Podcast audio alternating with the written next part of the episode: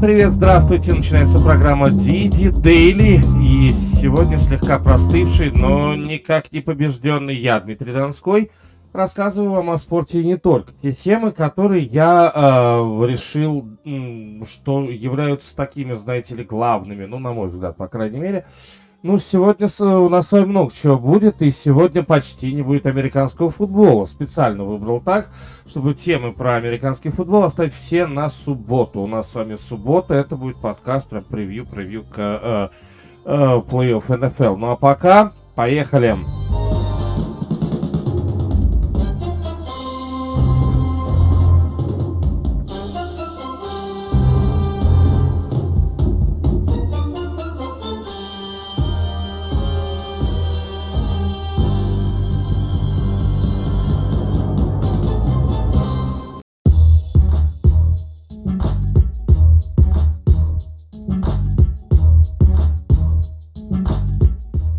Итак, э, начинаем с того, что э, мне, допустим, понравилось вот последнее время.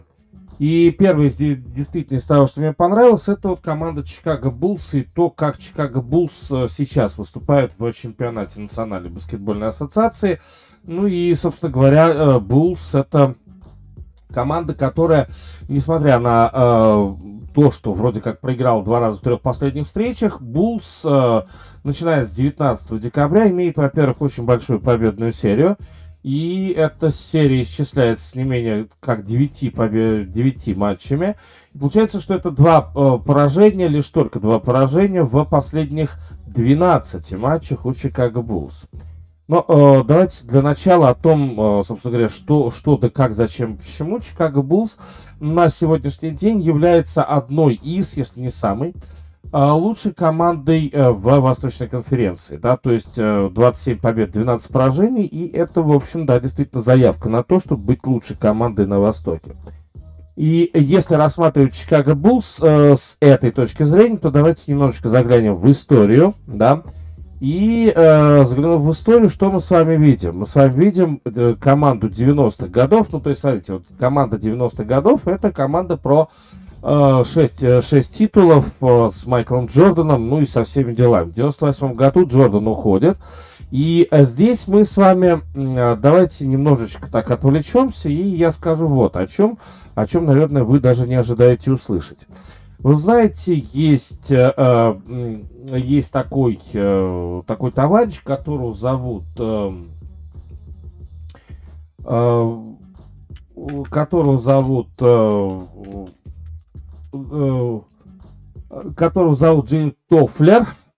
И надо сказать о том, что Элвин Тофлер это человек, который э, как-то раз написал очень интересную книгу, а, которая стала бестселлером Нью-Йорк Таймс. И книжечка это называется «Третья волна». 1979 год. Впервые она была опубликована, эта книжка. И что, э, что здесь э, делает Элвин Тофлер? Да, почему вдруг? А, дело в том, что, дело в том, что Тофлер пишет, э, прежде всего, Тофлер пишет о чем? А в развитии, в развитии общества, да, там третья, третья волна, это э, там три волны развития общества. Но потом Тофлер продолжает свое, скажем так, творение, и он, в общем-то, говорит о том, что есть, есть такое, такая штука, которая называется поколение. Вот он, собственно, распространяет волновую теорию развития поколений. И вот я здесь э, возьму теорию Тофлера, и э, на отдельном конкретном э, случае э, мы можем с вами рассмотреть эту теорию поколений Тофлера. Э, в чем эта теория поколений состоит? А прежде всего в том, что э, чем э, более развитое общество, тем быстрее меняются поколения на самом деле. И э, если, опять же, я специально остановился на 90-х годах, в 98 году закончилось поколение Э, Чикаго Буллс, которая выигрывала финальный матч, в финальной серии. После этого команда в общем и целом развивается. И после этого команда сначала с Вилли Дель Негро, а потом с Томом Тибудо, она попадает в финал конференции. Помните, да, это был 2011 год. Ну, то есть от 98 года прошло э, энное количество лет. Да, то есть здесь уже мы можем сказать, что поколения сменились. А где они сменились прежде всего? Нет, не на баскетбольной площадке, я сейчас не имею в виду это. Да, то есть Майкл Джордан и его коллеги вообще уже давно ушли. Леброн Джеймс э, только дошел где-то до пика своей формы. Ну а э, что касается Коби Брайанта, то он как раз расцвет его карьеры как раз приходится вот как раз на эти года, да, там вот в 10 он выигрывает титул, а вот уже в 11 году Чикаго Буллс доходит до финала конференции. Окей. Но а, давайте вот о чем. А, по Тофлеру поколения меняются быстро, все быстрее и быстрее. То есть мы с вами видим, что уже в 2011 году на, на центральные трибуны в Чикаго приходят совершенно другие люди. Нет, не везде. Остаются еще старички, которые помнят Джордана, остаются еще старички, которые помнят э, даже времена, может быть, до Джордана, и они сидят на трибунах. Но э, посмотрите, какая штука. Вот эти старички уже приветствуют, э, приветствуют совершенно других Буллс, ну и молодое поколение тоже их поджимает. Вот смотрите сейчас. Казалось бы, прошло не так много времени. 10 лет с момента того, как Чикаго Буллс вышли в финал э, конференции. Да? 10 лет с этого момента э, прошло, и вот уже новая команда Чикаго Буллс Bulls. И э, здесь в этой команде совершенно другие лидеры. То есть мы с вами видим, что это третья реинкарнация Чикаго Буллс, ну, по большому счету. И чем характерны вот эти реинкарнации Чикаго Буллс? Прежде всего, это э, тренер с прагматичным нападением и с очень хорошей защитой, да, Uh, то, то это я могу сказать про Фила Джексона, это я могу сказать про Тома Тибудо, и это я могу сказать про uh, наставника которого зовут Билли Донована. Билли Донован это нынешний тренер команды Чикаго Буллс, представьте себе. А, есть лидер, который, в общем-то, а, связывает всю команду вот вокруг себя в Чикаго Буллс того времени это был Майкл Джордан, дальше это был Дерек Роуз, ну, в отдельном, да, ну, Дерека Роуза все-таки назову. А сейчас это, конечно же, Демар де Розен, да, то есть э, Демар де Розен, тот самый Демар де Розен, который перешел из команды Торонто Рэпторс, и э, который, э, у которого ничего не получилось в Сан-Антонио, и у которого открылось второе дыхание в команде Чикаго Буллс. Вот вам, пожалуйста, и рецепт создания этой команды. Да, безусловно, в этой команде были такие люди, типа, за, были остаются такие люди, типа Зака Лавина, э, типа э, товарища э, товарищ, который квас Никола, пей Николу, да, помните, э, помните этого товарища, зовут его Никола, действительно, Никола Вучевич, вот, и, э, собственно, э, вот эти, казалось бы, эти ребята могут э, даже и без Демар де Розена быть, э, ну, скажем, хорошей командой. Могут? Ну, наверное, могут. Но, однако, у этих ребят э, ничего из этого, ну, вот от слова совсем ничего из этого не получалось. Хорошо это или плохо? Ну, уж извините. Э, Чикаго э, ничего э, не пожал, никаких плодов не пожал. Обратите внимание вот еще на что, что чикагская команда, даже с тренером Билли Донованом, даже с даже с Лавином, с Болом, с Вучевичем, они все равно не могли ничего особенного сотворить вообще на арене. И тут вдруг приходит Демар де Розен, и Демар де Розен говорит, ребята, я, я тот самый, э, я тот самый избранный, э, который доведет вас, э, что называется, до либо до э, плей-офф, и хорошо вы выступите в плей-офф, либо до Цугундера. Ну, выбирайте, до чего вы хотите дойти. До плей-офф или до Цугундера. Ну, конечно, в такое, если такая будет постановка вопроса, то, безусловно, все, все захотят выйти в плей-офф. Так что э, давайте мы будем с вами ждать от Чикаго Буллс, прежде всего, выхода в плей-офф. Вы верите, что Чикаго Буллс не попадет в плей-офф? Я лично в это не верю. Я верю как раз, что Чикаго Буллс будет играть в плей-офф. И более того, я скажу, что Чикаго Буллс э, будет просто великолепно смотреться в плей-офф. Ну и э, надо отметить, что у Чикаго Буллс, опять же, с тренером Билли Донованом, э, особенно когда, а точнее после того, как Билли Донован нашел, э, собственно говоря, э, ту самую синкопу э, вот, и настроил ее в команде, скажем, вот э, таким музыкальным термином, а, после этого я думаю, что э, Чикаго теперь просто прямой дорогой э, должны в обязательном порядке по попадут в плей-офф, и все будет у них очень даже, очень даже хорошо. Ну, я лично этого жду. Э, и все потому, что туда, туда попал вот такой ветеран, туда попал такой, э, такой товарищ, как Демар Дерозан. Я считаю, что Демар Дерозан это главное приобретение Чикаго Буллс. Более того, если смотреть на Чикаго Буллс сегодня, даже несмотря на поражение от Бруклина в последнем матче. Чикаго обладает восьмым нападением, это очень важно, восьмое нападение. При этом э, здесь у нас э, Демар Дерозан имеет 26 очков в среднем за игру. Зак Лавин, это монстр набора очков, он все-таки второй по результативности 25,6. Ну и Вучевич и Лонзо Бол, они тоже имеют больше 10 очков. Это очень хороший результат. Единственное, что пока э, у Чикаго Буллс э, защита э, всего лишь только 14 но я думаю, что к концу чемпионата это все как-то будет поправлено. И защита будет здесь далеко не 14 я думаю, что защита будет входить в первую десятку. Не так уж много и осталось времени, чтобы Билли Донован все-таки применил, нашел те необходимые защитные комбинации, которые бы команду выводили, выводили и э, выводили весьма серьезно э, из всяких э, нелицеприятных положений.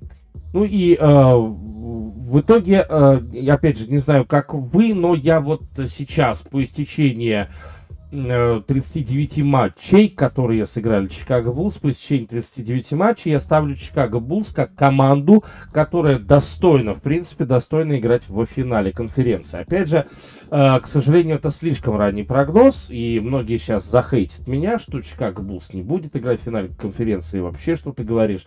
Нет, я ничего такого не говорю, я просто говорю то, что думаю, и действительно я уверен практически, что Чикаго Буллс будет играть в финале конференции.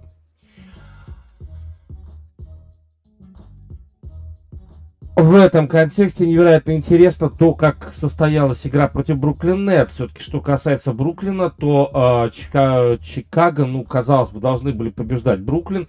Очень интересная игра была, и она началась, что интересно, в неурочное время. Неурочное время это э, 9 часов по чикагскому времени, 9 часов вечера по чикагскому времени или 10 часов вечера по э, времени Нью-Йорка, то бишь Бруклина. А, в этом матче а, Чикаго Буллс, представьте себе, проиграли. Причем не просто проиграли, а проиграли с разницей в 26 очков.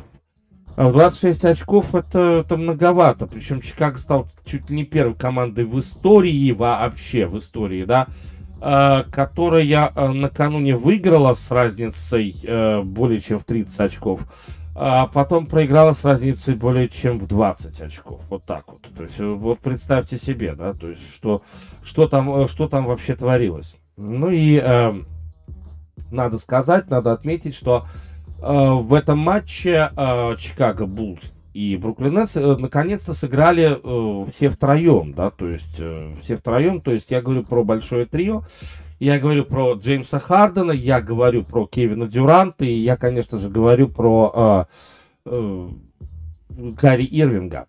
Ну, ну, начнем с того, что Кари Ирвинг наконец-то всех пережал. Просто пережал. Он переждал, пережал, как хотите, так и называйте. Вот просто вот такая штука случилась. Это, эта штука, э, не знаю, не самая хорошая с точки зрения Э, с точки зрения соблюдения вот э, той дисциплины, дисциплины, э, значит, э, которая была взята на вооружение, э, значит, э, взяла, э, была взята на вооружение э, Лигой Национальной баскетбольной ассоциации, ну и вообще э, американскими всякими разными ведомствами, которые отвечают за санитарные э, санитарное состояние страны, ну, я, не, я уж не знаю, если можно так это назвать, то вот, вот так вот, наверное, я это и назову, да, то есть вот э, сам санэпидконтроль, что-то в этом роде, помните, да? В Нью-Йорке э, там и вовсе нельзя было играть, потому что у тебя там нет ковид-мандата, и, э, в общем-то, ты не имеешь права там, не имеешь права там что-то делать в Нью-Йорке. Ну, вот видите, как Карри Ирвингу все по колено, по чего-то там еще. Но как бы то ни было, вот Кайри Ирвинг, он, знаете, это, как говорится, э, с Кайри Ирвинга как с гуся вода. Ладно, окей, Ирвинг всех пережал, Ирвинг про проводил с Чикаго был свою уже вторую, по-моему, вторую игру. Э, вот. И э, надо сказать, что втроем, втроем, они все-таки они все-таки смогли вывести Чикаго, видите, как вывести с разницей там более чем 20 очков. При этом Харден набирает 25, Дюрант набирает 27, э, а Кайри Ирвинг всего лишь только 9 очков. Ну, представьте себе 9 очков у Кайри Ирвинга. Э, да, конечно, стоит отметить, что у него было три передачи, но при этом у него было, в общем, не самое плохое время игровое, да, то есть у него было почти 25 минут э, сыграно на площадке, так что здесь здесь вроде как все хорошо. Ну, кстати, я сказал вторую, нет, третья игра, конечно, у Кари Ирвинга.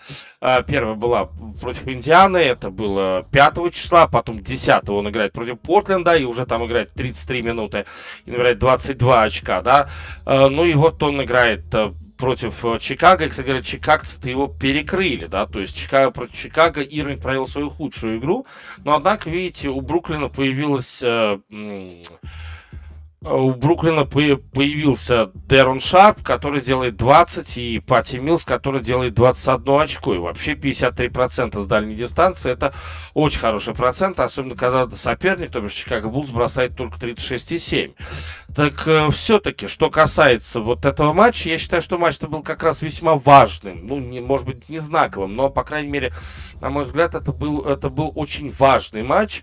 Что, что это значит? Что, в чем... Э, в чем важность этого матча состоит? На самом деле все очень даже просто. В чем важность этого матча? Все, все здесь даже очень-очень-очень даже просто. А, в чем простота это заключается? А простота-то здесь э, заключается в том, что в том, что для э, это стал э, это стало концовкой сезонной серии между командами. И надо отметить что э, Булls выиграли первые два матча. Да то есть Нетс э, они только-только размочили счет в сезонном противостоянии против Булls э, я не могу сказать, что вот, мол, Чикаго Буллс вообще просто не играли, они вышли так просто порезвиться. Э, но на самом деле то, что уже были выиграны две встречи. Ну, можно, конечно, говорить, что вот эти две встречи были выиграны, когда не было Кари Ирвинга в составе, но с Ирвингом команда все-таки справилась. Вот это очень важно. С Ирвингом команда все-таки справилась. И более того, получается, что топ-4 команды, против которых играет э, на сегодняшний день Бруклин, это Чикаго, это Майами, это Милоки и это Филадельфия. Ну, давайте просто посчитаем, да, только возьмем калькулятор и посчитаем. Итак, Чикаго, Майами, Милоки и Филадельфия. Знаете, какое соотношение, да? Одна победа, 8 поражений. Одна победа в матче с Чикаго. Одна. С остальными э, командами все-таки играет э, Бруклин очень-очень даже плохо. Ну, конечно, вы скажете, будете ты еще раз правы, что все решает плей-офф, все решает серия плей-офф, но э, а не матчи регулярного чемпионата. Но вы же прекрасно понимаете, что и в серии плей-офф тоже можно выставить, э, можно выставить более чем хорошие э, заслоны на пути э, Кевина Дюранта, на пути э, Хардена. И не стоит забывать, что э, перефразируя Михаила Афанасовича Булгакова, э, Булгаков когда-то сказал, что все люди смертные, а порой даже внезапно смертные, а мы с вами давайте перефразируем все это и скажем следующее. Каждый человек может получить травму, причем каждый человек может получить травму очень-очень сильно сильно таки внезапно. И, конечно, этого бы никому не хотелось, но э, травму может получить любой. Так что э, в каком состоянии, вот это очень важно, э, ну, для меня, по крайней мере, в каком состоянии Бруклин подойдет к плей-офф, э, мне кажется, это будет, по крайней мере, весьма и весьма интересно, да, то есть будут ли все э, баскетболисты э, в строю, или все-таки э, не все баскетболисты будут в строю. Вот с этого как раз и надо было, наверное, нам, э, нам в этом отношении начинать. Итак, э, закончили с горем пополам с э, первой частью, с первой частью программы. Теперь, наверное, стоит переходить, э, конечно же, стоит переходить э, ко второй части, э, ко второй части программы. Тем более, что там я припас для вас несколько весьма и весьма интересных фактов. Итак, итак, поехали.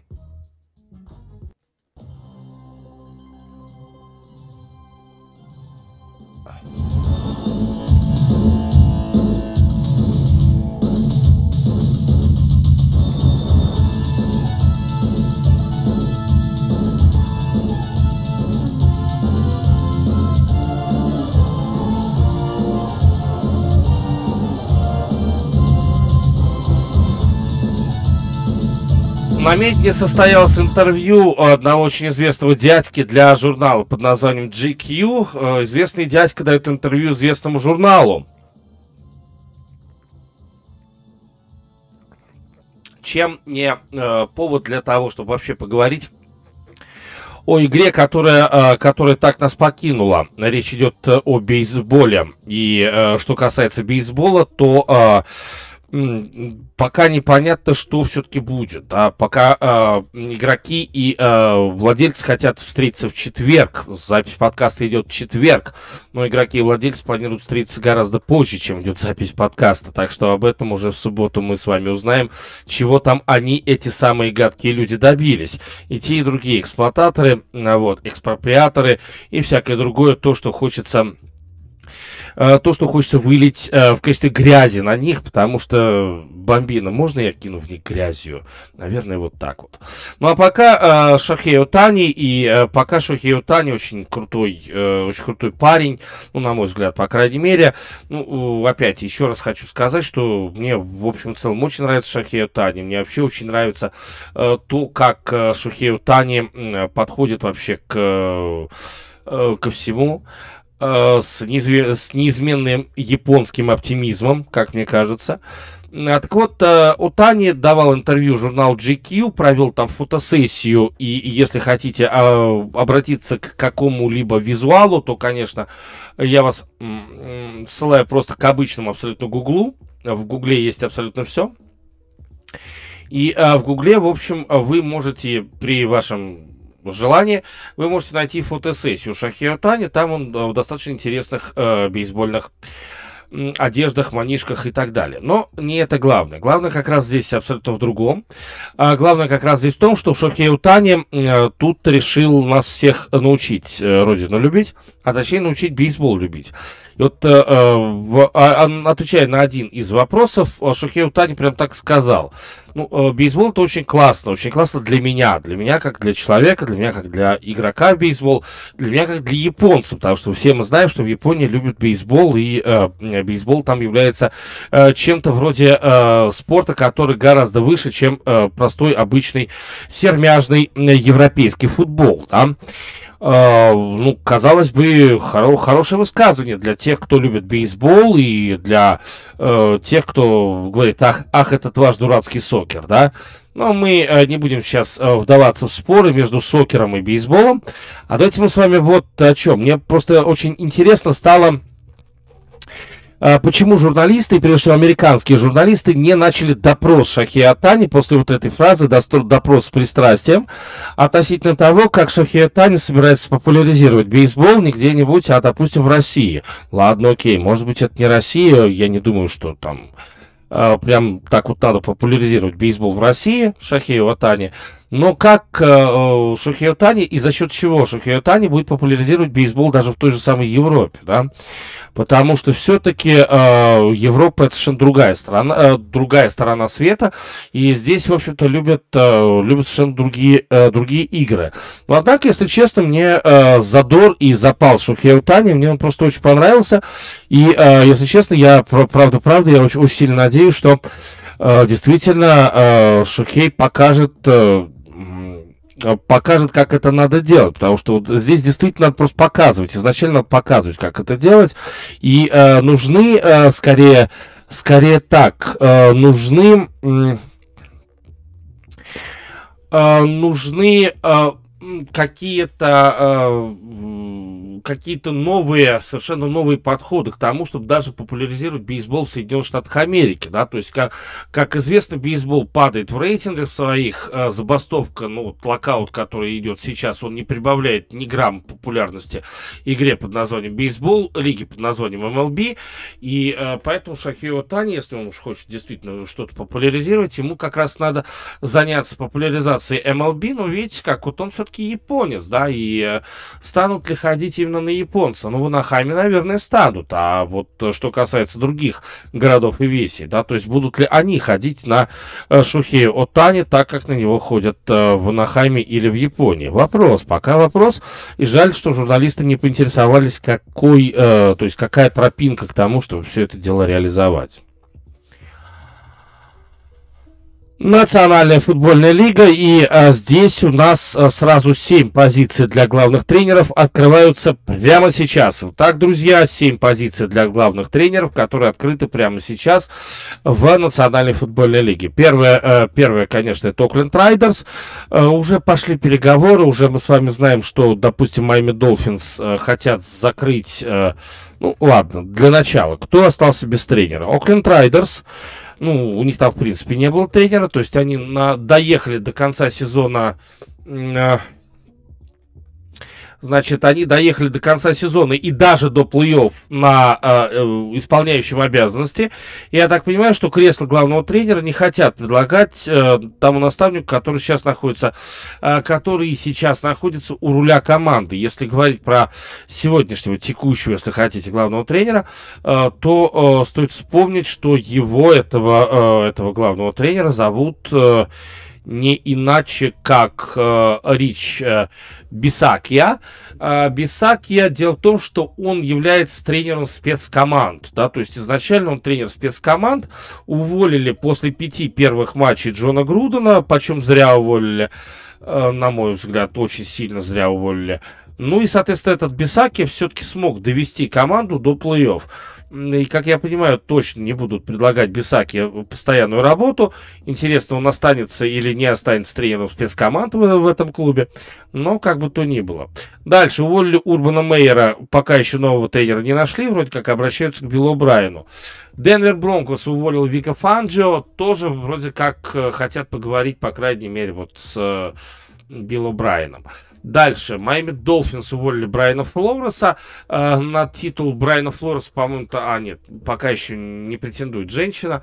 Женщина претендует на пост ген-менеджера Майами. Э, Чикаго Бирс увольняют и правильно делают абсолютно э, Чарльза Неги. Uh, Миннесота Вайкингс увольняет Майка Циммера и по делам ему. Ну и, наконец-то, Джадж... Uh, uh, Джо Джадж увольняется из команды Нью-Йорк Giants. Это, мне кажется, очень важный момент, потому что, э, конечно же, э, ну, это был плохой тренер. И, увольняется еще Дэйв Джетлмен. Это, вот это как раз тоже очень хорошая новость. Наконец-то Giants могут сделать настоящую перестройку, а не э, какой-то не какой-то трэш на самом деле. Я вот, если честно, очень сильно жду, когда же наконец этот процесс начнется. Обмен состоялся в Национальной баскетбольной ассоциации. У нас а, в Нью-Йорк Никс и а, Атланта, Атланта Хоукс. Они поменялись игроками. Так вот, э, Кевин Нокс теперь будет играть за Атланту. И Кэмерон Рейдиш будет играть за команду Нью-Йорк Никс. В общем-то, по большому счету поменяли шило на мыло с одной стороны. С другой стороны, конечно, это не шило на мыло, и, конечно, это прям интересный обмен, если уж на то говорить, э, если уж на то пошло, если уж о том говорить. Интересный в каком плане? А, я думаю, что э, если вот обязательно надо вот в этом во всем выделять победителей и проигравших, я считаю, считаю я, э, что выиграли однозначно Нью-Йорк Никс, точнее, прошу прощения, а, значит, э, выиграли однозначно, э, выиграл однозначно Кевин Нокс, и, возможно, выиграл Атланту, потому что хороший форвард, который будет выходить с скамейки запасных, он, в общем, понадобится, понадобился бы Атланте. Да, при желании Кевин Нокс может и в стартовом составе играть. Мне кажется, что в команде под названием Атланта, э, Нью-Йорк Никс э, Нокса перестали адекватно оценивать, упрятали его в какой-то там глубокий запас, и, в общем, все на этом закончили с ним. Э, что касается Атланты, то Кэмерон Рейдиш, э, ну, тоже он был ни с какого бока припека. Это человек, который, в общем-то, может набирать и по 20 очков за игру, да. Но в то же время Кэм Рейдиш это тот человек, который э, весьма-весьма нестабилен. У него есть бросок, но не всегда он этот бросок просто может применить. Поэтому я бы сказал, что Кэм Рейдиш это человек тоже такой специфический, да, который действительно требует к себе совершенно особого отношения. Я надеюсь, что в Нью-Йорке с этим отношением отношениям справиться. Хотя в Нью-Йорке, э, в Нью-Йорк он попадает в дровяной лес, где дровами являются подопечные просто Тома Тибоду. Если честно, мне очень жаль вообще, что Том Тибоду вообще тренирует. Я очень надеюсь, что вот последний сезон он тренирует, и все, и больше не будет он этого делать. Хватит ему уже измываться над игроками. Но Редиш попал под Тома Тибода. Ну, жаль, что он туда попал, что я могу сказать. Очень жаль, что Редиш туда попал. Мне кажется, у Редиш как раз сейчас вообще все пойдет на спад, и Редиш вполне себе вероятно, что э, ну, снова выйдет там на рынок свободных агентов, и, в общем-то, Редиш э, не совсем нужен э, команде, которая, которая я называется... которая называется Нью-Йорк Никс, только и всего. Ну, а теперь поехали дальше.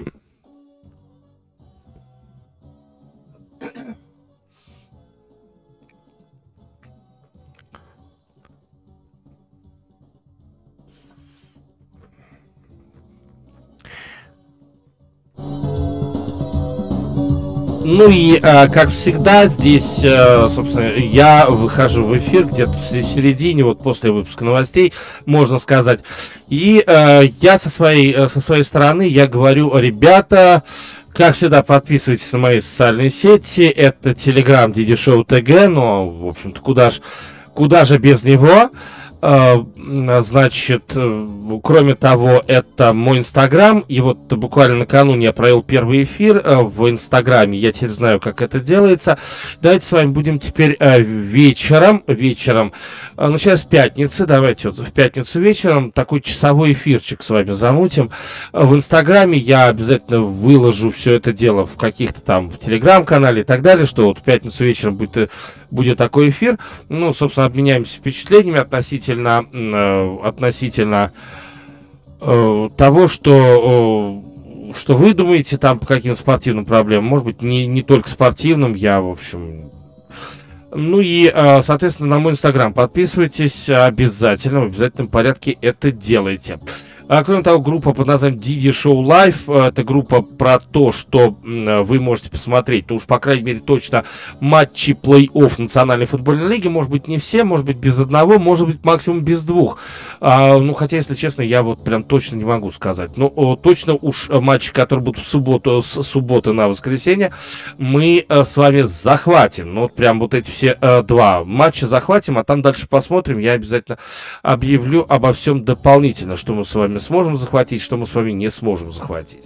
Ну и, наконец, YouTube-канал Дмитрий Донской. Тоже, пожалуйста, подписывайтесь. Одноименный канал Дмитрий Донской.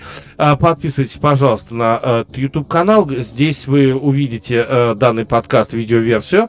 Ну и здесь, безусловно, тоже будут выходить какие-то тоже интересные видео видеоролики. Я очень надеюсь, что я все-таки сделаю, как я обещал, ролик про э, Бейба Рута и про его обмен. У меня уже, у меня уже, в общем-то, даже текст под него готов. Ну вот, мне осталось его только как-то вот... Ну, я думаю, что вот эта неделя пройдет, уж простите, что жалуюсь, вот эта неделя пройдет, э, ну и начало следующей, и тогда будет все очень-очень, просто очень невероятно хорошо.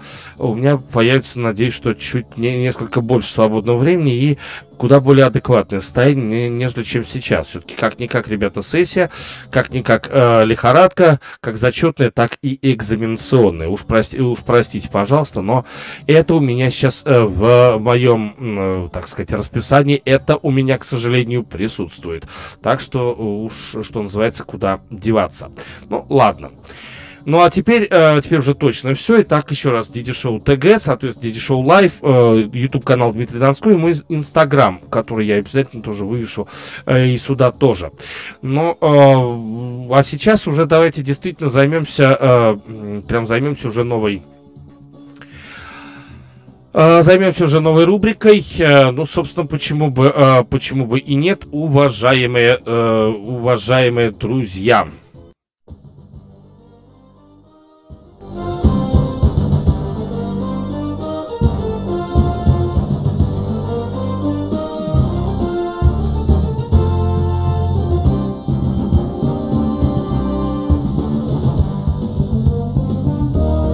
Да, да, да, да, да. Недаром звучит именно эта музыка, потому что разговор сейчас наш с вами пойдет про хоккей. Ура, ура, ура! Евгений Малкин вернулся! Вау, вау!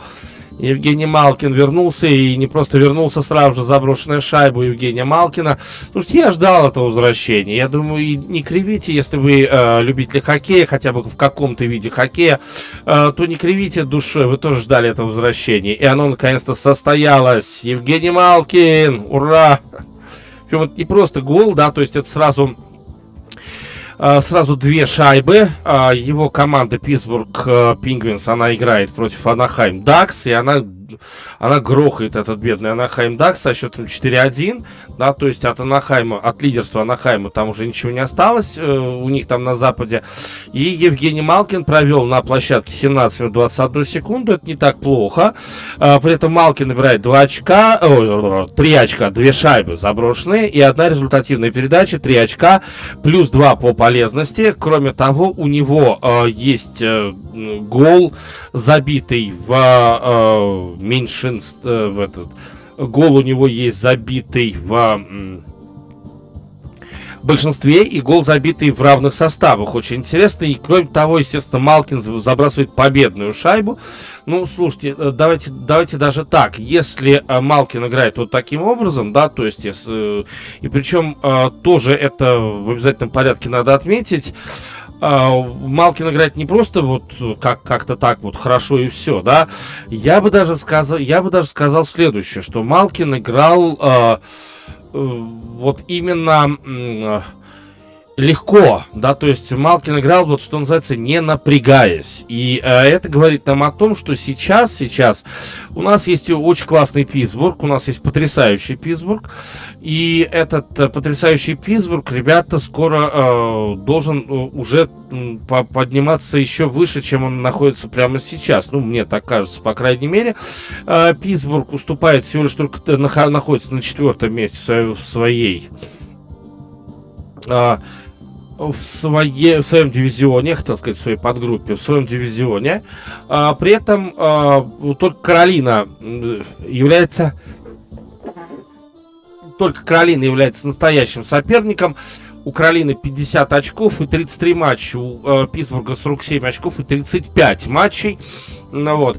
А так э, у Рейнджерс 49 очков. Соответственно, у, э, э, у Рейнджерс э, 50 очков, у Вашингтона 49, и э, у них по 37 матчей, соответственно, у Питтсбурга 35, да, то есть э, мы здесь можем говорить о том, что матчи какие-то в, запас, э, в запасе у команды Джино есть, но э, Малкин вернулся, я бы сказал так, как нельзя более вовремя он вернулся, потому что, конечно же, э, у, э, у Питтсбурга есть достаточно большое количество травмированных игроков. Стоит обратить внимание, что только два на сегодняшний день, только два э, хоккеиста, э, которые в Питтсбурге играют, они провели все матчи, вот, которые Питтсбург играл. Да? То есть давайте вспомним, что одним из этих игроков является Иван Родригес, э, тот самый э, центр форвард, о котором не раз, не два, собственно говоря, я Э, говорил. А, а, кроме этого, а, кроме этого, надо отдать должное, что а, все матчи провел. А, все матчи провел а, не кто-нибудь, а все матчи провел никто не, не кто-нибудь, а защитник Джон Марино. Да, то есть вот представьте себе, только два игрока, они провели все матчи, которые Питтсбург в этом, в этом сезоне как-то сыграл. Так что, в общем и целом, конечно, э, Сейчас возвращение Мар- Малкина, оно составит, безусловно, очень э, хороший такой тандем, очень хорошие две тройки должны быть у э, значит, Малкина и Кросби. Если говорить про Питтсбург с точки зрения вот встречи с Анахаймом, и если раскладывать э, Питтсбург именно по звеньям, э, то там получается следующее. Uh, с кем играл Малкин, с кем, с кем играл Кросби, если уж на то пошло. Итак, uh, поехали. Uh, у Питтсбурга Джек Гюнсел, Сидней Кросби и Иван Родригес. То есть это уже все свели Родригеса с uh, Кросби окончательно. Uh, во втором звене у нас был Джефф Картер, Евгений Малкин и Кас, Каспери Капанин. Ну и получается, что у команды есть Радим э, Захорна, Тедди Блюджер и Доминик Симон. Это э, третье хорошее, классное третье звено. Каспер Бьорквист, Брайан Бойл и Энтони Анджела. Это уже, собственно говоря, четвертое звено. Э, которое, которое вольно меняться, как оно захочет или как того хочет наставник. Так что, в принципе, э, я бы сказал, что Питтсбург сейчас готов, и более того, Питтсбург готов решать очень большие задачи. Я думаю, надеюсь, верю, что Питтсбург будет бороться за первое место в дивизионе, и уж точно Питтсбург выйдет в плей-офф из стройки, из стройки команд дивизиона Метрополитен. Кого там вынесут из этого дивизиона, честно, пока ума не приложу. А теперь еще об одной команде, которая э, на сегодняшний день, ну, может быть, не так заметна, как, э, как у Питтсбурга, да, то есть как э, это Питтсбург делает. Хотя, с другой стороны, надо отметить, что до тройки этой команде всего лишь только 12 очков. Более того, э, эта команда вполне себе может, э, э, может попасть даже в плей-офф, да, то есть если все дело пойдет именно так, то э, вполне себе эта команда может попасть даже в плей-офф. Я говорю про Детройт Red Wings, вот так вот. И э, Детройт Red Wings это команда, которая, в общем и целом, э, на сегодняшний день, пусть и э, проигрывает пусть и проигрывает, но все равно у этой команды 16 побед и 16 поражений. Более того, еще плюс 5 очков сверху. Э, но это не про польский гарнитур, это все-таки про э, набранные очки за поражение в овертайме, то есть за, за поражение в дополнительное время. Да, на сегодняшний день у Детройта три поражения подряд, да, у Детройта поражение именно от калифорнийских клубов, но при этом совсем скоро Детройт уже начинает играть дома, и скоро, по идее, должны выходить, э, выходить э, такие люди, как Дилан Ларкин и как э, там, Джакуб Врана, ну и так далее, из списка травмированных.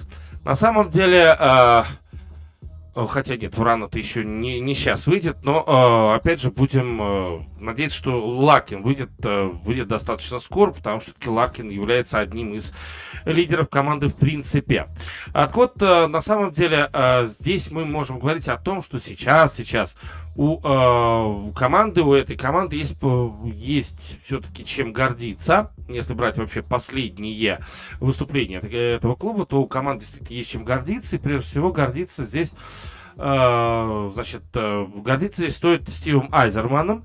И э, сейчас мы с вами можем говорить про такую штуку, как Айзер План, да, то есть вот представьте себе Айзер План, вот так вот называют то, что привносит Стив Айзерман в развитие этой команды. Стив Айзерман, я напомню, что является ген-менеджером, ну и, по-моему, вице и, по-моему, президентом Э, по хоккейным операциям. И, кстати говоря, э, информационный повод э, состоит ровно в том, что что э, Айзерман на, назвал своим э, вице-президентом не кого-нибудь, а э, Лидстрема, да, помните, защитник, который несколько брал, э, несколько раз брал э, трофей Норриса, вот, он э, получает э, Э, он получает титул помощника, э, помощника самого Азермана, да. Ну и э, надо отметить, кстати, что э, по-прежнему на своем месте остается Джефф Блэшел. Я очень надеюсь, что Джефф Блэшел поменяют совсем скоро. Просто пока, видите, э, решил Э, судя по всему, решил э, оста- оставить э, все так, как есть Стив Айзерман, пока не трогать именно голову. Но я думаю, что голову уже трогать пора. Напомню, что Айзерман пришел в команду в 2019 году. Он был ген-менеджером команды Tampa Bay Lightning. Собственно говоря, он сделал Lightning тот самый фундамент, в результате которого Тампа взяла последние два титула. А, и, в принципе, Тампа Бэй это такая, я бы сказал, очень, очень крутая менеджерская команда. И он приезжает в Питтсбург для того, чтобы поменять Кена Холланда, который ушел в Эдмонтон, да, то есть вы помните, да, что Кен Холланд это тот тоже очень-очень крутой тренер, прям вот, э, что называется, круче, э, круче не бывает. И, э, соответственно, он уходит Холланд поднимать Эдмонтон Ойлерс.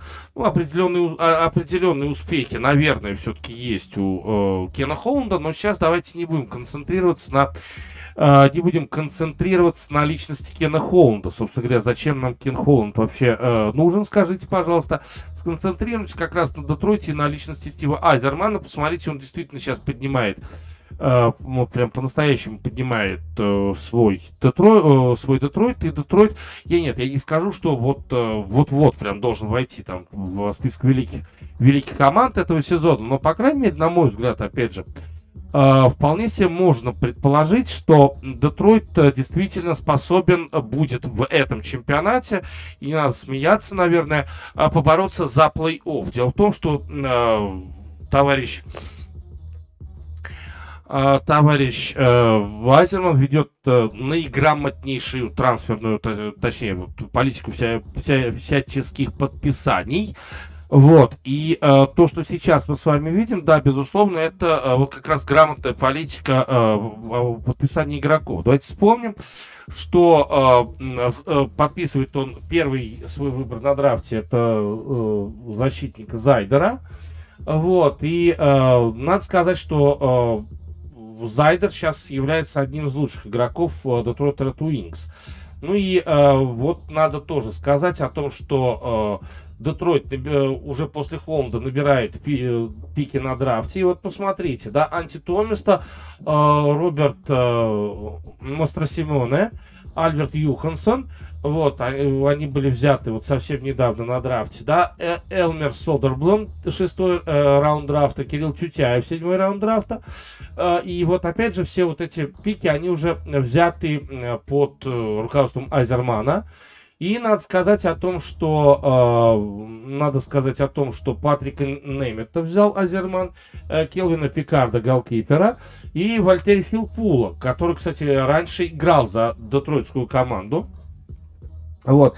И здесь, видите, как получается, что он взял, э, взял себе таких достаточно опытных, э, опытных мужчин, да, то есть, э, которые будут там подгонять, э, подгонять тот молодняк, который сейчас, э, который сейчас имеется э, который сейчас имеется у команды. И вот э, получается, что э, а, в августе Азерман подписывает Адама Эрни, вот, и всего лишь миллион долларов. То есть, по большому счету, по дешевке, э, по дешевке достался, если, если уж на то пошло.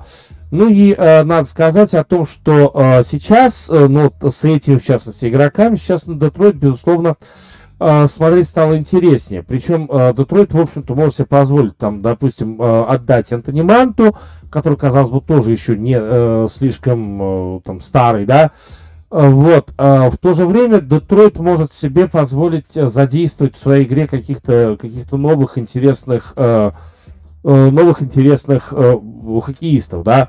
И вот сейчас мы с вами видим все больше и больше молодых парней, да, Лукас Реймонд, который а, который в Детройте э, оказался в 2020 году в первом раунде драфта. Лукаса Реймонда э, команда и Стив Айзерман забрали, да. Лукас Реймонд сейчас второй по результативности в клубе, 30 очков он набирает. Ну и, опять же, Тайлер Бертуци есть, Морит Зайдер тот же самый, 24 очка. Морит Зайдер в этом Э, чемпионат проводит свой вот уже какой первый сезон, да, то есть вот э, представьте себе, как быстро ребята под руководством Азермана прогрессируют при, э, собственно, хороших, классных тренировках и классно, классном развитии, вот именно физическом. И я думаю, что Детройт в этом чемпионате, еще в этом чемпионате, вполне себе может даже и побороться за то, чтобы попасть в плей-офф, но, впрочем, это, конечно, фантастика. Но я бы не сказал, что это фантастика не научная. Ну а пока давайте еще немножечко все-таки про, э, про вещи, которые происходят в американском спорте.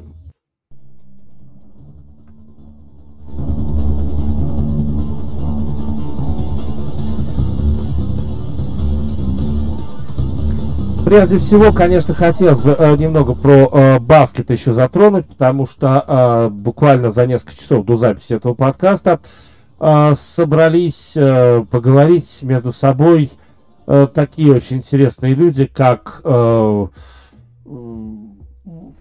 представитель агентства Clutch Sport И кроме этого собрались там же поговорить представители команды Филадельфии. Причем в Филадельфии все эти сборы и проходили. Э, что это за сборы? Да? Сборы касались баскетболиста Бена Симмонса.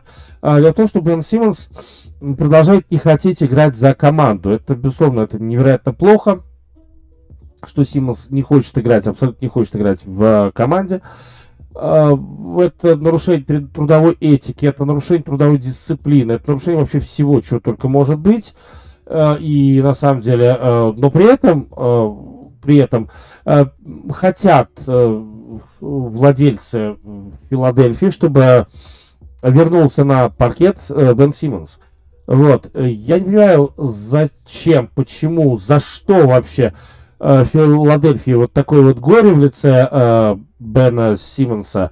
Честно, я не могу сказать. Но, видимо, просто Филадельфия э, это вот какой-то город мазохистов, да, то есть вот там просто садомазы сидят, и вот они, они любят страдать. Вот у них прям вот э, страдание это специфическая такая черта Филадельфии, именно Филадельфии как города, да.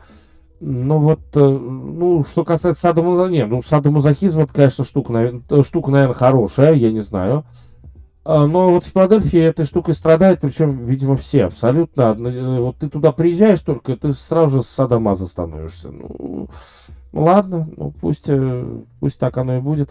Но пока, видите, дело с мертвой точки не сдвигается совсем, да, то есть вот даже бейсбол, я уверен, что бейсбол начнут играть, а вот дело Бена Симмонса не сдвинется.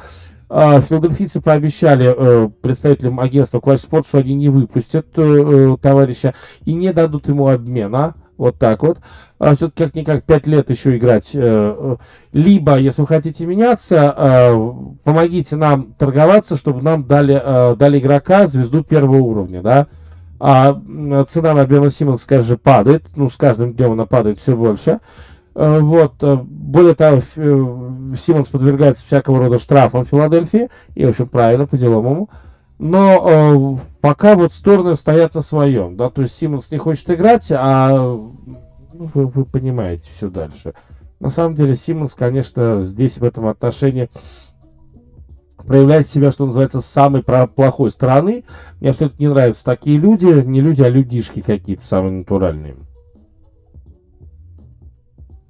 Еще один человечек, э, мужичок с ноготок, э, зовут его Рассел Весбрук.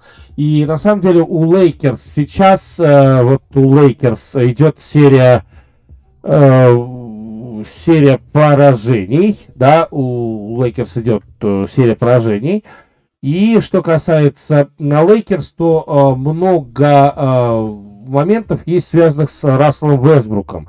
Вновь, как только вот начались поражения, вот Рассел Вестбрук это прям самый главный виновник. И давайте спускать на него всех собак. Ну, можно, конечно, спустить на него все, что угодно, в том числе и всех собак. Ну, почему бы нет, на самом деле? Ну, Рассел Вестбрук. Но на самом деле, вот э, э, если иной раз это бывает не по делу, то сейчас это более чем по делу, э, потому что действительно Рассел Вестбрук это тот человек, который просто губит, абсолютно губит игру команды Лос-Анджелес Лейкерс. Вот наконец-то, ну вот сейчас, хоть после этого-то, вот после этой совершенно дурацкой серии поймут или не поймут... Э, а, поймут или не поймут э, руководители Лейкерс, что э, Вестбрука надо менять, и вот э, Вестбрука поменять, как мне кажется, на Бена Симмонса, это было просто самым, самым шиком. И хотя и тот, и другой играть, в принципе, не хотят в баскетбол, э, но вот э, может хоть а, а, от одного избавиться, как-то вот пусть он Филадельфию разрушает, а не, не как-то не кого-то еще. Ну, просто потому, что то, что сейчас творит, конечно, Рассел Вестбрук, это ужасно. А, значит, последние три матча. 8 очков он набирает, 2 из 14. 6 очков, 2 из 12. 9 очков, 4 из 14. Смотрим на статистику, вообще на календарь команды Лос-Анджелес Лейкерс. А, и что у нас получается? А получается у нас а, победа, победа над Атлантой, да, там вот как раз 8 очков. И после этого Мемфис, поражение от Мемфиса 119-127. И, соответственно, поражение от Сакраменто со счетом 116-125. Мне, как болельщику Сакраменто, безусловно, очень претит, что Сакраменто все-таки взяли и грохнули Лейкерс, да. Но э, мне даже как болельщику Сакраменто, мне как-то вот э, не очень хочется смотреть вот на такую игру Рассела Вестбрука, да. То есть как будто Рассел Вестбрук взял и, э, ну как сказать, продался Сакраменто Кингс. Ну, как можно Сакраменто Кингс продаться? Ну, понятно, что это попытка иронизировать над ситуацией, но э, все-таки, ну, представьте себе, когда игрок просто вот э, непонятно зачем выходит на площадку. Ну, вот непонятно зачем. И вот это ярмо, которое называется Рассел Вестбрук, Лейкерс продолжают на себе тащить. Ну, не, не знаю, зачем им это, но, видимо, и Лос-Анджелес тоже становится постепенно городом садомазохистов. И, наконец, еще один э, момент, о котором нельзя не сказать. Джон Лестер покидает главную бейсбольную лигу. Джон Лестер это э, питчер, это очень классный бейсбольный питчер. И он объявил о том, что все э, будет он проводить последний, э, точнее, будет он, он уже провел последний свой сезон. И э, все, он уже э, как, бы, как бы уходит, э, уходит все в туман. 16 лет он играл за э, команды главной бейсбольной лиги. Э, первые сезоны, а точнее первые 9, 8,5 э, сезонов он играет за Бостон Ред Сокс. После этого он играет, уходит на полсезона в Окленд. Потом начинается второй этап его карьеры. Это Чикаго Капс. С Чикаго Капс в 16 году он берет титул победителя мировой серии. Это очень важно. И получается, что у Джона Лестера три титула победителя мировой серии, да. Это было с Бостоном в 2007 году, это было с э, Бостоном в 2013 году, и это было э, с э, Чикаго Капс в 2016 году. Более того, Лестер стал э, не просто победителем мировой серии, он еще получил э, титул MVP э, тогдашнего плей-офф, а точнее э, MVP национальной лиги, то есть чемпионской серии национальной лиги. Там он действительно сыграл потрясающе. Можно сколько угодно говорить про Джона Лестера, но однако э, какого-то там суперследа в истории он не оставил. Он ни разу не получал Сай Янга. На матч всех звезд Джона Лестера вызывали э, пять раз. Но самое главное то, что Джон Лестер все-таки э, сделал еще до начала своей прям такой серьезной карьеры. Дебютировал он в 22 года за Бостон. А, дело в том, что до этого у э, Джона Лестера, ну и во время этого, была лейкемия. Вот представьте себе. И э, Джон Лестер все-таки э, смог от э, этой э, болезни избавиться. И вот это, наверное, главная победа, которую у Джона Лестера, безусловно, имеется в активе. Это, э, это просто очень круто, что уж тут говорить. Это прям действительно очень, очень хороший очень хороший пример для подражания, очень э, хороший пример для подражания тому, как надо любить жизнь, да. Э, Джон Лестер это тот человек просто, который любит жизнь. И, в общем и целом, больше ничего про него сказать нельзя. И это, э, но это самое главное, что можно про него сказать. И, в общем, больше ничего и не надо, наверное. Жаль, что Джон Лестер уходит, но, видимо, здоровье и тело ему сказали, все, все, парень, остановись.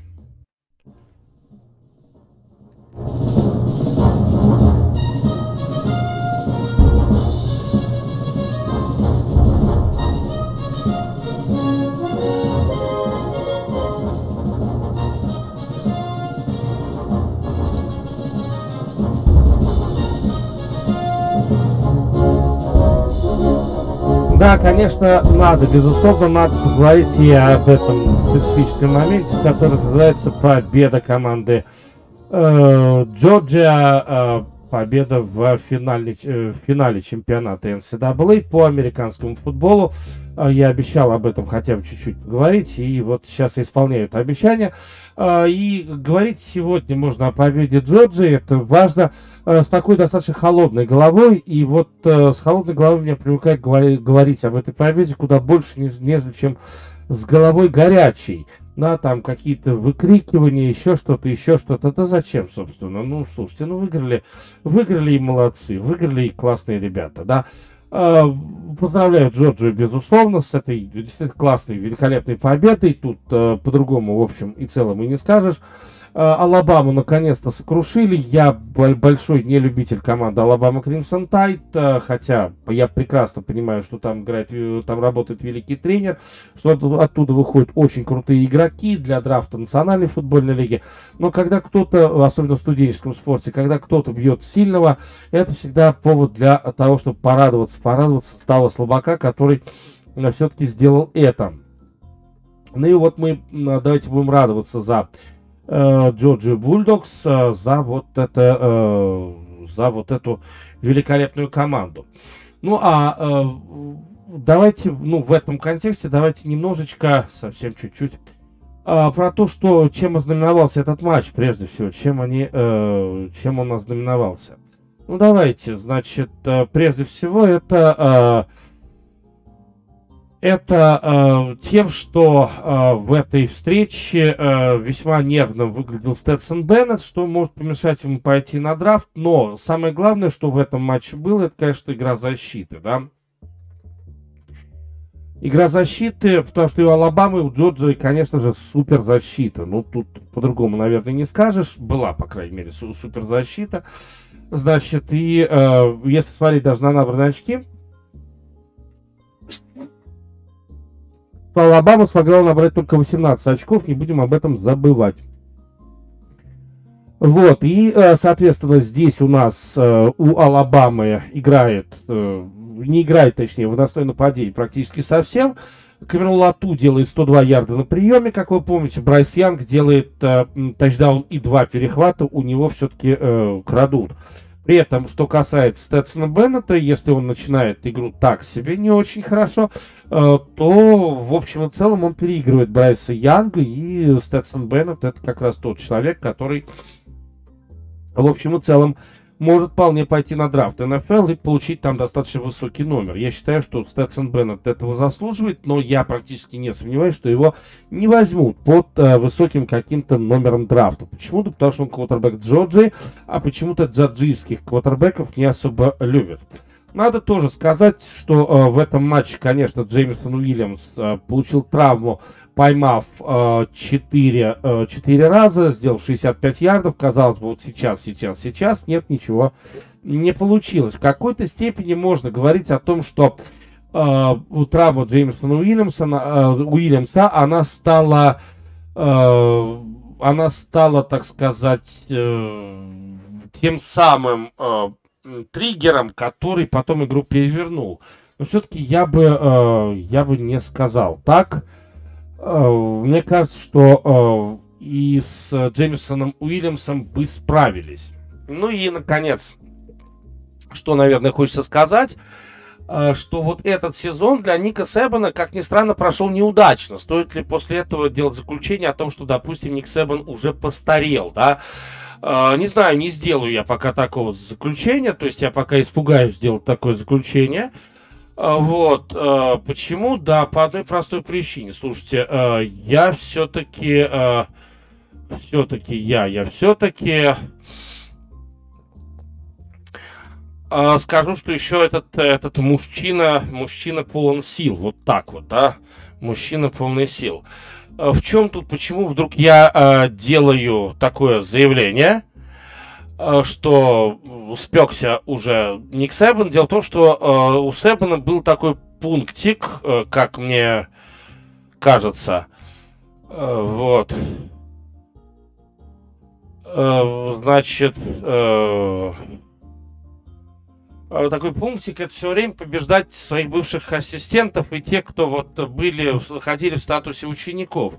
Э, Ника Себана. И, в общем и целом, вот этот пунктик, он исполнялся.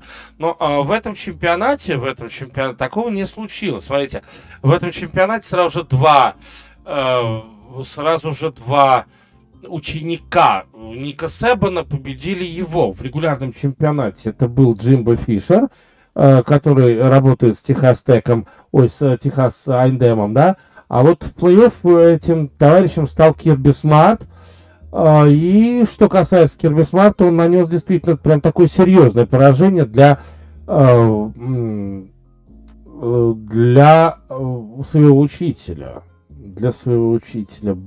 Стоит ли говорить о том, что это, это уже все, это уже начало схода Ника Себана с вершины тренерского холма. Нет, я пока так не думаю. Посмотрим, что выдаст следующий чемпионат. Посмотрим, как Алабама пройдет следующий сезон. Но на самом деле, как всегда, э, и вообще кто угодно постоянно ищет, ищет вот такие тревожные звонки, какие-то тревожные набаты, колокола и так далее. Ну вот я тоже не, не стану исключением, тоже вот поищу вот такие вот тревожные, э, тревожные значки и тревожные колокола, набаты. И вот видите, вот что я выделил в качестве такого колокольчика. Но, впрочем, давайте мы с вами увидим, что будет в следующем чемпионате. Действительно ли уже исписался Ник Себен? По-моему, это достаточно важно. Ну, а мы э, продолжаем дальше. Все-таки э, в субботу у нас с вами будет э, под, э, подкаст, э, то есть новый подкаст, который, э, ну, то есть новый выпуск подкаста, соответственно, DD Daily, там уже какой, какой э, номер. Э, этот 24 будет уже 25 в субботу обязательно будет э, подкаст про футбол, и там будет действительно много футбола, только единственное, что выйдет он примерно, наверное, все-таки вечером, да, то есть вечером, а не э, днем, как это предполагается, ну, ближе к вечеру, а не днем, как это предполагается. Почему? Опять же, сессия, сессия, ну, сессия такая вот, такая вот штука. Но все равно подкаст будет, мы с вами разберем все пары плей-офф, э, я спрогнозирую какие-то результаты этих пар плей-офф и так далее. Значит, в пятницу предлагаю нам с вами, нам с вами, нам с вами немножечко посвятить э, себя Хотя, может, действительно с утра выйдет подкаст в субботу. Да, ну, в общем, как-то как так все будет. Предлагаю посвятить себя небольшому эфирчику, который будет в э, сети Инстаграм. Я обязательно повешу э, анонсы этого эфира в сети Инстаграм. Где-то с 11 до 12 или с 10 до 11, что-то в этом роде. С 10 до 11 вечера в пятницу. Друзья, смотрите, не расходитесь. Ну и, как всегда, прошу, DD Show ТГ, это э, мой телеграм-канал, подписывайтесь на него. DD Show Live, это группа, в которой можете посмотреть, ну, допустим, матчи плей-офф НФЛ. Ну и YouTube канал Дмитрий Донской, где вы можете увидеть видео-версию этого подкаста. Простите меня за тавтологию, ну, такое бывает. Ну, на этом все. С вами был я, Дмитрий Донской, и не забывайте забывайте нажимать на кнопочку «Поделиться». Очень бы хотелось поделиться, поделиться. Рассказывайте как можно большему количеству народу, что есть такой под подкаст, есть программа DD Daily, которая является главной программой об американском спорте. И самое, э, что интересно, это программа со своим собственным мнением. Вот это важно. На этом все. Пока. С вами был я, Дмитрий Донской.